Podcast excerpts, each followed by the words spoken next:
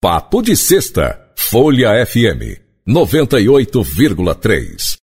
Bom, sexta-feira, papo de sexta, nesse final de início de noite, final de tarde, início de noite, e eu tenho um prazer duplo aqui é, com o meu convidado do Papo de Sexta. Primeiro, meu colega de ginásio, não sei nem como é que chamava naquela época, mas acho que era ginásio colegial, científico, um dos melhores colégios do Rio de Janeiro, chamado Colégio de Aplicação, Fernando Rodrigues da Silveira, Faculdade de Filosofia, Ciências e Letras da Universidade do Estado da Guanabara. Hoje, o ERG. Meu companheiro, colega de colégio, Eduardo Bandeira de Melo, ex-presidente do Flamengo, hoje na política, mas a gente vai falar sobre esporte, sobre Flamengo. Eu não sou flamenguista, mas eu tenho uma admiração muito grande pelo Flamengo. Primeiro que na época que nós éramos mais jovens, a gente ia, eu tenho certeza que você também, a gente ia ao Maracanã pelo prazer de ver futebol. Eu Aí, ia ver, não é verdade? Morava perto, né? Maracanã era a extensão da minha casa. Pois é, eu ia ver o time do Flamengo. Quem que não queria ver Zico, Adílio, é, Andrade jogar? Quem não queria ver a máquina tricolor com Rivelino, Paulo César? O Botafogo com Jairzinho, aquela turma toda. Quer dizer, o futebol ele era bonito e a gente tinha prazer de ir ao estádio e não tinha o risco da gente ser agredido pelas outras torcidas. Saía brincadeira daqui, uma gozadeira, porque isso faz parte do futebol. Zoar é um direito. O que não pode mais acontecer, que a gente tem que fazer alguma coisa, é essa violência que chega às raias da, da loucura, né? É isso aí. Você lembra que na, naquela época, a gente era garoto, o, tinha muita rodada dupla no Maracanã, nos meios Muita rodada dupla. Então eu cansei de ir para o Maracanã com amigos torcedores de outros times. Por exemplo, tinha é, Fluminense e Portuguesa na preliminar e Flamengo e Madureira no segundo jogo. Eu ia com meus amigos tricolores, a gente assistia junto, eu torcia para Portuguesa, eles torciam para Madureira né? E o máximo que podia acontecer, o pior que podia acontecer era você perder a aposta. É, é, depois verdade. voltava todo mundo junto, né, para casa, na boa, não tinha problema. É, eu tinha um tio flamenguista que nós fomos ao Maracanã e nos separamos, porque estava muito cheio. Foi aquela final, aquela famosa, aquele 5 a 2 eu acho. E o Caio Cambalhota fez um monte de gol, Tem, o Doval fez gol. É, o Caio fez três e tal. E depois, no final, eu encontrei com meu tio de novo, do, do colégio militar, e saímos andando para casa. Então, era isso que acontecia. É, é, vou, vou, encaixar a primeira pergunta. Aonde se perdeu, no, na sua visão, onde se perdeu essa, essa, esse romantismo do futebol? Essa, esse respeito mútuo que havia pelos times, pelas equipes e pelos torcedores entre si? Pai, Marco, não sei, eu acho que o, o, as pessoas começaram a ficar mais agressivas mesmo. Né? O movimento de torcidas organizadas, que no início era uma coisa assim maravilhosa, era, era um espetáculo à parte. Né? Você vê a, costumava dizer que a, a, segunda coisa melhor que tinha para ver no Maracanã era o espetáculo das torcidas do Flamengo. A primeira era o time jogando. É, e e depois, em algum momento, essas torcidas começaram a se enfrentar, às vezes até estimuladas por dirigentes e responsáveis. E aí entrou numa espiral que é difícil da gente sair, né? E até hoje é, continua isso, né? E eu acho até que as nossas autoridades lidam muito mal com esse problema, né? Porque toda vez que acontece um, uma briga generalizada aí de torcedores, em vez de você punir as pessoas físicas, você pune as pessoas jurídicas do, das, das torcidas, né? Você proíbe a. Está é, tá proibido de entrar a torcida jovem do Flamengo, a Young Flu. É, e na prática, o, quem cometeu o delito foram as pessoas físicas que de repente até continuam a frequentar o Maracanã sem o, o, né, o uniforme da sua torcida organizada.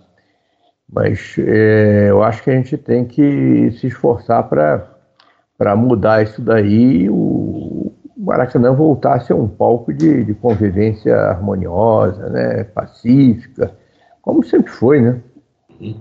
Agora vamos entrar no, no ponto mais importante, que é o, o, trabalho que você fez no Flamengo. E, porque eu, eu, como sempre ligado na área de jornalismo e marketing, nunca consegui entender como é que podia uma torcida que tem quase 50 milhões de torcedores, que é, essa é basicamente o cálculo da torcida do Flamengo, se não for mais, se não for mais, deve ser mais, a, torcida do Corinthians, por exemplo, que tem quase 30 milhões, é, é, imensa também. A do São Paulo. Como é que pode essas torcidas terem é, uma, uma, dificuldade de não ter condições financeiras quando você chegou no Flamengo, a situação do Flamengo, do Fluminense, do Vasco, do Botafogo, situação deteriorada financeiramente, com dívidas impagáveis, eu não digo impagáveis porque você provou que elas eram pagáveis, mas de qualquer forma, por que você acha que chegou a esse ponto? Você vê um time na Europa que não tem essa torcida jamais, nem é. passa perto. Sempre foi assim uma, um desafio, né? As pessoas falavam, né? Um, um clube que tem dezenas de milhões de torcedores né, e o potencial econômico que isso representa, esse clube está na penúria, está devendo salário. É, e agora, isso não é só o Flamengo, né, eram todos os clubes. Né? Uhum. E eu, eu acho que isso daí é, é principalmente devido à, à forma, à governança desses clubes, como é que eles eram administrados. Né? Os nossos dirigentes, historicamente, sempre colocaram as suas vaidades pessoais e, infelizmente, até interesses econômicos na frente dos objetivos do clube né, que eles administravam. Então, eles não estavam muito preocupados com o longo prazo, queriam saber o que, que ia acontecer no mandato deles. Se o clube estava devendo e você tem que fazer um esforço para se reestruturar e pagar, é, eles pensavam: não, no meu mandato não vai caber isso daqui, então vamos empurrar com a barriga e vamos em frente, vamos contratar e depois a gente vê como é que paga, e se não paga já não sou mais eu que estou aqui. É, acho que essa mentalidade predominava no, nos clubes de futebol. E o, eu entendia né, que o, o verdadeiro torcedor apaixonado é aquele que, na hora que ele tem que encarar um desafio desses, ele tem que deixar a paixão de lado e agir racionalmente. É, se ele não agir racionalmente, ele não é um verdadeiro apaixonado pelo seu clube. É, e, foi, e foi isso que nós fizemos. Né? O, a gente juntou um grupo de pessoas que eram altamente competentes, né, que tinham muito sucesso nas suas vidas é, empresariais, corporativas, não tinham experiência em, em, de ser cartola, né? Eu, eu nunca fui cartola na minha vida, eu era sócio do Flamengo era conselheiro, porque todo sócio pode ser conselheiro, mas é, nunca tinha participado da vida política do Flamengo, nem participava da vida social, porque eu sempre morei longe da sede da Gávea, né? Nós fomos criados na Tijuca, né? E depois eu fui morar na Barra, é, mas sempre fui sócio do Flamengo porque eu achava que era minha obrigação como torcedor. Aí um dia a, a presidência do Flamengo caiu no meu colo. Né? Eu sempre gosto de dizer que eu nunca fiz nada sozinho, ninguém faz nada sozinho, não acredito nisso. Né, e a, a, nossa equipe fez um, um, um trabalho sério, né, um trabalho de, é, de recuperação. No dia do meu discurso de posse, eu falei é, que o, o, esse discurso está disponível aí no YouTube. Eu não sabia que estavam gravando, mas é, de vez em quando me mandam trechos aí do discurso. É, eu falei, pô, o Flamengo tem um passivo financeiro enorme, que a gente não sabia nem qual era, porque a, as contas eram uma bagunça. Mas muito mais do que o passivo financeiro, nós temos um passivo ético e moral para resgatar. É, o Flamengo tem 40 milhões de torcedores, boa parte deles crianças, boa parte deles pessoas humildes que não têm praticamente nenhuma outra relação com a realidade a não ser o seu clube de futebol. E o Flamengo, em vez de dar um bom exemplo para eles, ao contrário, né? o Flamengo é, é, é conhecido como um clube é, mal pagador, um clube que não cumpre seus compromissos, um clube que atrasa pagamento, né? É uma vergonha. E, e o torcedor, é, não só do Flamengo, né? o torcedor de uma maneira geral se incomoda com isso. Né? A gente gosta de ver o time ganhando no, dentro de campo, mas também se incomoda quando vê o clube né, com, nas manchetes assim sendo às vezes até sendo o, achincalhado por jornalistas e isso incomodava muito a torcida do Flamengo. Aí eu falei, ó, nós vamos ter que fazer os sacrifícios que forem necessários para resgatar esse passivo ético e moral e a torcida do Flamengo, assim, é, comprou a nossa briga, né? Claro que tem sempre uma ou outra manifestação de impaciência, né? Mas a torcida do Flamengo, ela entendeu aquilo e me apoiou. Nós sofremos quatro, cinco anos ali, quase caímos para a segunda divisão. Mas finalmente a gente conseguiu dar a volta por cima. Chegamos lá no tal outro patamar lá que o Bruno Henrique falou e hoje a gente pode comemorar, só tem que tomar cuidado para não voltar ao que era antes. Pois é, pois é, porque como, como a gente percebeu e lendo aqui muita coisa, você conseguiu fazer o mais difícil, que foi equacionar. Você e sua equipe, evidentemente. Equacionar a situação. E pelo que eu soube, o Flamengo teve uma arrecadação, e esse ano não foi o ano que ganhou mais, até ganhou, digamos, 70% do que ganhou anteriormente, mas o Flamengo, só em dois campeonatos aí, o Flamengo faturou, eu acho que, sei lá, 150 milhões de reais em dois títulos. E, e isso é, é fundamental para você manter. Mas você acha que, no momento, você falou uma frase que eu achei importante. É, você tem que fazer sacrifícios. E a, e a, torcida, às vezes, ela entende o sacrifício e compra a, a briga junto com você. Mas você não acha que a, a imprensa, nessa hora, ela, ela é um pouquinho maldosa? Ela, ela faz uma, uma. joga uma pimentinha aqui e ali para jogar o torcedor contra o clube. Porque a gente vê em São Paulo coisas absurdas, a torcida do Corinthians invadir a, a arena do Corinthians, invadir o treino, querer agredir jogador, quebrar o carro, o vidro do carro do jogador. Isso, isso, isso é imperdoável. Isso é, é imperdoável. Isso não pode acontecer. Né? Isso é caso de polícia. Né? Caso de polícia. Aí a torcida invadiu o centro de treinamento do Corinthians. Não invadiu o centro de treinamento, nem cabe a torcida do Corinthians lá naquele centro de treinamento. É. Você tem 10, 15, 20 é, torcedores que não sei, nem se dá para chamar de torcedores, que invadem o centro de treinamento para agredir pessoas que estão lá trabalhando. Então, para mim, isso aí são desordeiros, são bandidos, tem que ser processados, punidos. É, agora não dá para punir a torcida do Corinthians. Né? E, exatamente, é claro exatamente. Você é jornalista, você sabe bem que tem jornalistas que eu diria que é, é uma minoria bem pequena, né, que se ocupam de ficar atiçando torcedores, né, estimulando ódio, intolerância. Eu não acredito que eles sejam maioria, não.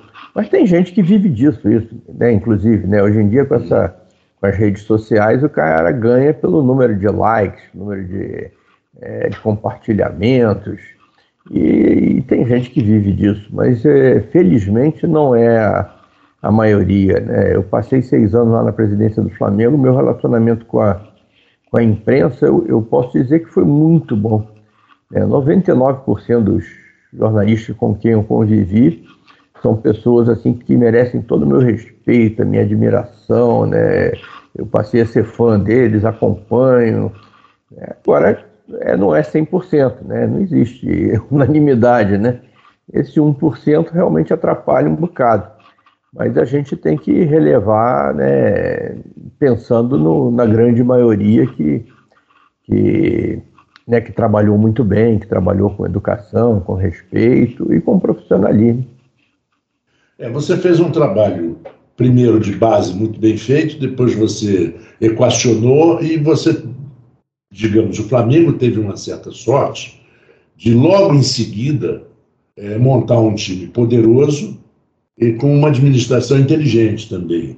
É, até um colega nosso aqui de Campos, de família campista, que é o Landim, que, de família campista daqui, né, que é um família Landim, que é famosa aqui na cidade. Mas, de qualquer forma, o Flamengo teve muitas vitórias e essas vitórias trouxeram dinheiro em termos de, de, de, de compensação pelas vitórias.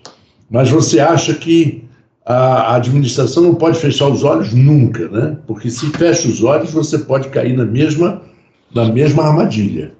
Exatamente. É, você não pode é, admitir nenhum tipo de retrocesso. Né? O que nós conseguimos no Flamengo foi com muito sacrifício, mas foi também com é, uma administração austera, uma administração que deu exemplo. É, eu, em seis anos, não contratei nenhum parente, nenhum dos meus vice-presidentes contratou um parente. É, todo mundo que era recrutado para trabalhar no Flamengo era recrutado dentro né, dos melhores critérios né, de gestão. Não precisava nem ser Flamengo para trabalhar lá. O meu diretor financeiro que ajudou a gente a fazer aquela revolução toda era botafoguense. Depois ele me disse que mudou. Né? Mas é, eu não tenho nem, nada contra que um torcedor de um, de um clube trabalhe no outro. E como eu sei que tem rubro-negros aí trabalhando em outros clubes aí, o que vale nessa hora é a integridade profissional da, da pessoa. É, então, esse modelo assim de profissionalismo, de impessoalidade, é uma coisa que você não pode perder nunca. Porque aí, por mais dinheiro que você ganhe, se você não tiver ética, se você admitir conflitos de interesse, admitir tomar lá da cá, você acaba se perdendo. Então, isso eu acho que o, o, o clube tem que estar sempre atento. E outra coisa é que eu acho que nós precisamos evoluir em outros aspectos. É, muita gente de, diz que, não, que a administração do Flamengo na nossa época foi uma administração inovadora, disruptiva, né, porque fez coisas que ninguém fazia. Efetivamente fez coisas que ninguém fazia, mas se você pensar bem, não era nada além da nossa obrigação. É um clube pagar em dia, um clube né, respeitar contratos, né, o clube não, é, não deixar déficit para o sucessor, é, isso tudo é, não é comum no futebol brasileiro, mas é, pensa bem, não, isso é obrigação de todos nós. E eu acho que os clubes hoje têm que avançar muito nessa área de responsabilidade social, ambiental, é, governança de qualidade. Então eu fico preocupado quando eu vejo determinadas coisas acontecerem é, que não estão é, ainda interferindo aí no nosso sucesso esportivo nem financeiro, mas que se você deixar correr solto pode, pode atrapalhar. Quando você cita o fato de não ser flamenguista, não ser é, do clube que você está trabalhando, um grande exemplo foi na época da gestão do, do presidente Francisco Horta, no Fluminense, que tinha um relacionamento na época com o Márcio Braga espetacular, eram grandes amigos, se respeitavam, mas ele dizia que um dos melhores profissionais dele de confiança que ele teve no Fluminense era flamenguista, que era o Bosco. Era o Bosco, foi, é. depois foi trabalhar no Flamengo. Foi trabalhar no Flamengo, mas com certeza por, amor deve ter dado mais ao Flamengo, mas ele no Fluminense teve uma passagem maravilhosa. Foi, foi profissional de né? foi onde ele se projetou, exatamente isso.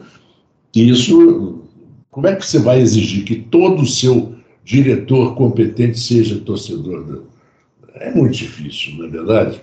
E agora, o que, como você vê a possibilidade de alguns, alguns times brasileiros a adotarem esse sistema da sociedade anônima, da, de ser empresa, como a gente tem visto aí o caso do Ronaldo, fenômeno, e do Botafogo, do americano, e, o que, que você acha que isso pode ajudar ou não?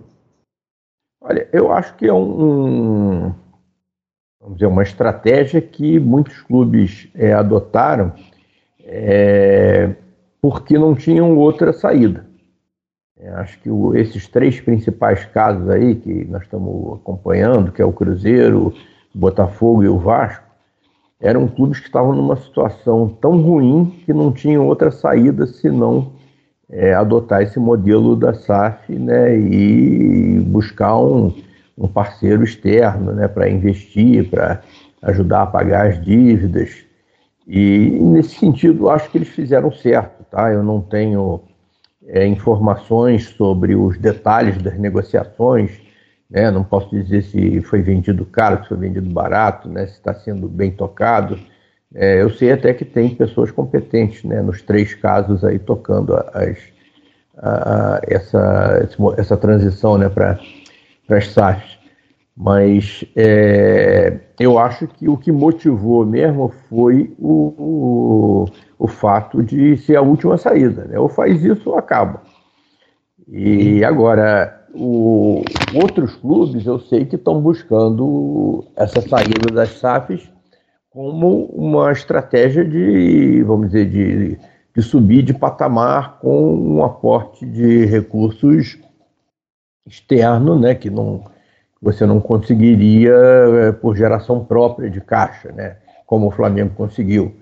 E eu acho que é legítimo também.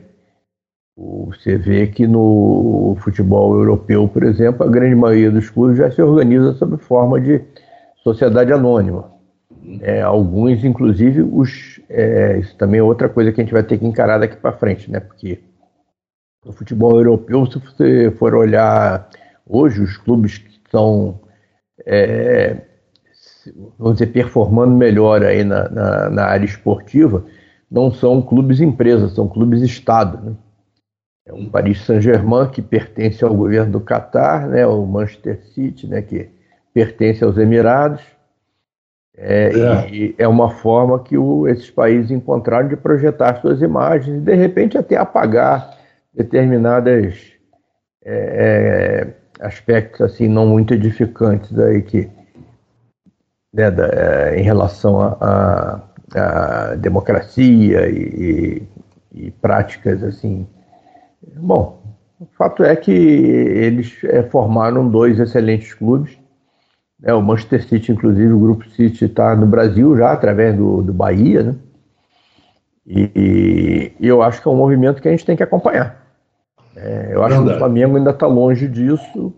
É, a gente conseguiu fazer o dever de casa sem mudar o modelo societário, mas quem sabe no futuro, pode ser que seja quase que compulsório, né? De, de todo mundo começar a, a fazer muito sucesso né, e mostrar um poderio através da, do aporte dos, dos, sócios externos. Quem sabe um dia o Flamengo não vai ter que partir para isso.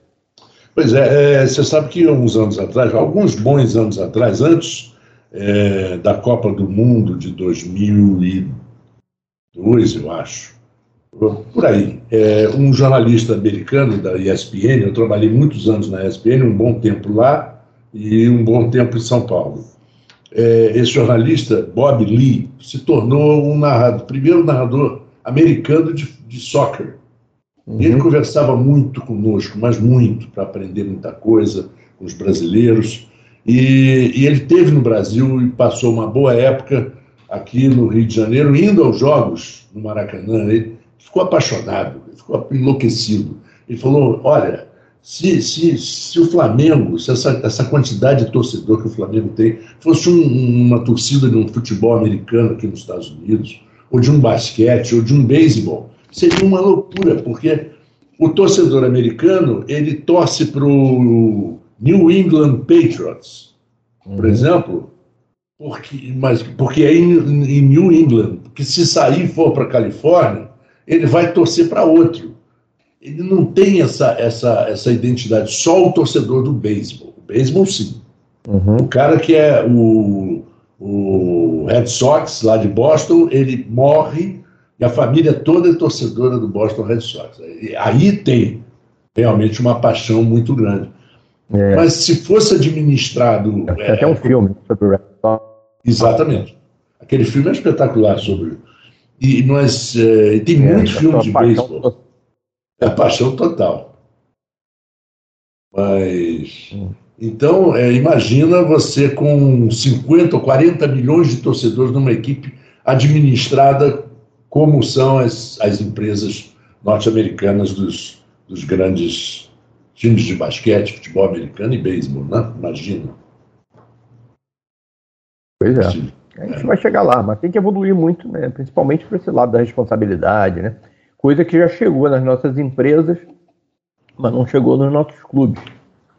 É, você sabe que na Alemanha o, o, a Bundesliga está estabelecendo critérios de sustentabilidade para os clubes seguirem. É, essa temporada agora, 22, 22, 23, já é um, vamos dizer, uma temporada piloto. a partir de, da temporada que vem, 23, 24, os clubes vão ter que se adequar a esses critérios, a esses parâmetros, e quem não andar na linha não disputa o campeonato. Já imaginou o Bayern de Munique, que é deca campeão, ano que vem provavelmente será um deca campeão, ele ser impedido de jogar o, o, o campeonato da Bundesliga porque não, não, não se adequou aos parâmetros de sustentabilidade. É, mas isso é uma coisa que um dia vai chegar aqui, mas aqui não chegou nem o fair play financeiro, né? Pois é. Um dia, um dia a gente chega lá. Agora, para encerrar o nosso papo, o papo de sexta, já que a gente está aqui com Copa do Mundo, né, rolando já a Copa do Mundo, é, o que, que você acha de uma Copa do Mundo onde não se pode nem tomar uma cerveja? O, o Blatter admitiu que foi um grande erro né, escolher o Catar. É verdade. Eu, eu ainda há pouco eu estava lendo aqui a, a, a, coluna do Marcelo D'Amato na, na Folha, em que ele fala exatamente sobre a, a o, o, fato de, de, assim, totalmente inesperado, né? Nunca se imaginar algum tempo atrás de ter uma Copa num país que não tem tradição de futebol, um país que não tem é, não é nada parecido com todos os países que já sediaram Copas, né? Que tem vários problemas que a gente estava comentando aqui e tal, né? Internos. É um país que você teve durante a construção dos estádios morreu um bocado de gente, essas mortes foram sonegadas. Né? E ainda por cima não pode tomar cerveja, né? A gente uma Copa realizada em novembro, dezembro, né? né? Nós já, já estamos bem velhinhos e tal. Nunca tínhamos visto uma Copa fora de junho, julho, né? Pois é, pois é. É. E aquela nos Estados Unidos, por exemplo, em 94, que foi no verão americano, é, um calor. Foi, foi um calor e com jogos ao meio-dia. E é. eu estava trabalhando pelo, pelo, pelo, pelo Globo, ali em São Francisco, na hora que ia para o centro de São Francisco era um alívio, porque ao redor de São Francisco é 38 graus, em São Francisco é 20. Você uhum. deve conhecer bem ali aquela, aquela Baía de São Francisco. O frio é, é só ali na, na cidade mesmo de São Francisco. Mas vamos ver, sem, sem uma cerveja, pelo menos a gente tem aqui.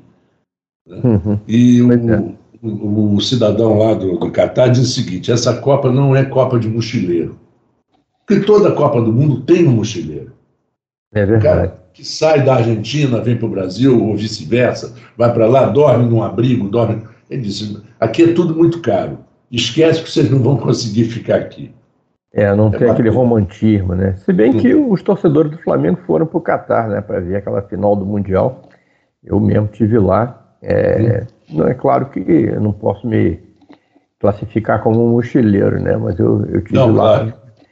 eu tive lá com os meus filhos. O, foi, foi muito bom, né? Onde a gente vai para acompanhar o nosso time é sempre muito bom. Mas é diferente, né? Por exemplo, a gente tinha acabado de sair da Libertadores em Lima, né? Lima é uma cidade fantástica, né? Uma cidade assim acolhedora, uma cidade que tem tudo a ver com o Brasil. E a grande vantagem é que em Lima nós ganhamos, afinal em, em Doha nós perdemos. é, pela final foi, foi espetacular. Eduardo, é, é um prazer incrível conversar com você no Papo de Sexta. Eu acho que ainda teríamos mais assuntos para tratar, é, embora aquela foto que você me mandou, você e o Nando do Roupa Nova, nosso colega de, de colher, ele com a camisa do Fluminense, mas existe uma ligação, porque não existe é, rivalidade igual. Fla-Flu é Fla-Flu. Podem, quem quiser falar, pode Palmeiras e Corinthians reivindicar, Santos, Fla-Flu é Fla-Flu. É, tão, é tanto assim que no hino do Flamengo diz no Fla-Flu é um ai Jesus. Isso. Não podia ser diferente. É, Nelson Rodrigues já falava muito do Fla-Flu. Né? Nelson Rodrigues era o, o mais é, rubro-negro dos tricolores, né? Era o mais Coisas lindas que ele escreveu sobre o Flamengo. No entanto, era um tricolor doente, né? Exatamente. Mas eu, eu tive um prazer muito grande conversar com você e desejo sucesso em tudo que você fizer.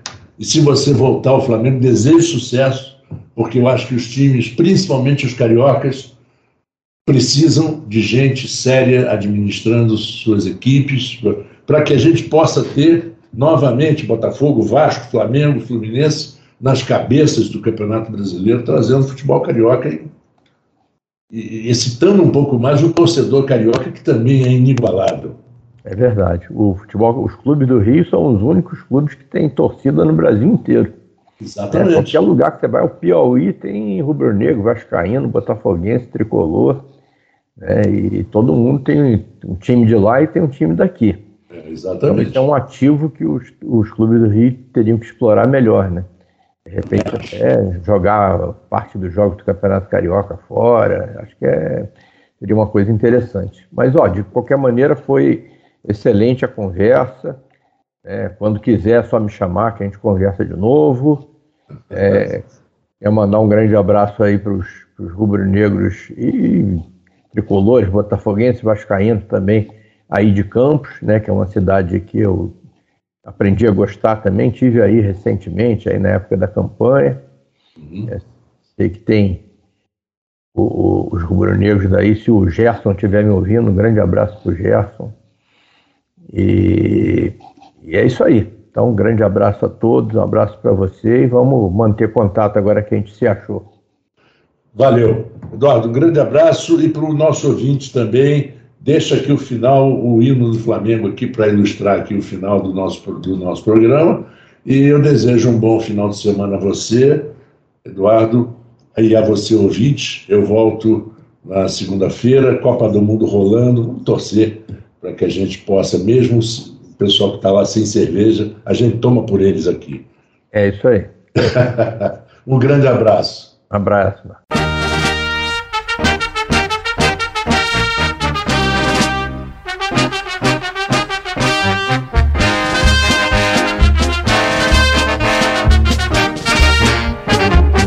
Uma vez Flamengo, sempre Flamengo, Flamengo sempre eu hei de ser. É o meu maior prazer vê-lo brilhar, seja na terra, seja no mar. Vencer, vencer, vencer. Uma vez Flamengo, Flamengo até morrer. Me arrecata, ele me mata, me maltrata, me arrebata, que emoção do coração consagrado no gramado, sempre amado, mascotado no flor. É o ai Jesus, eu teria um desgosto profundo faltasse o Flamengo no mundo. Ele vibra, ele é fibra, muita libra, já pesou, Flamengo até morrer. Eu sou.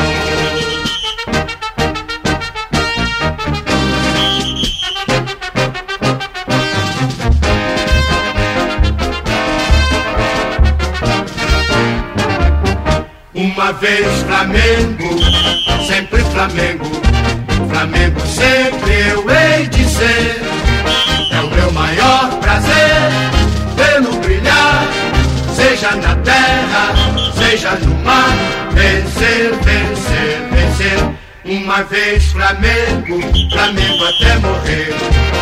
Na regata ele me mata, me maltrata, me arrebata, que emoção do coração consagrado no gramado, sempre amado, mas cotado no papo.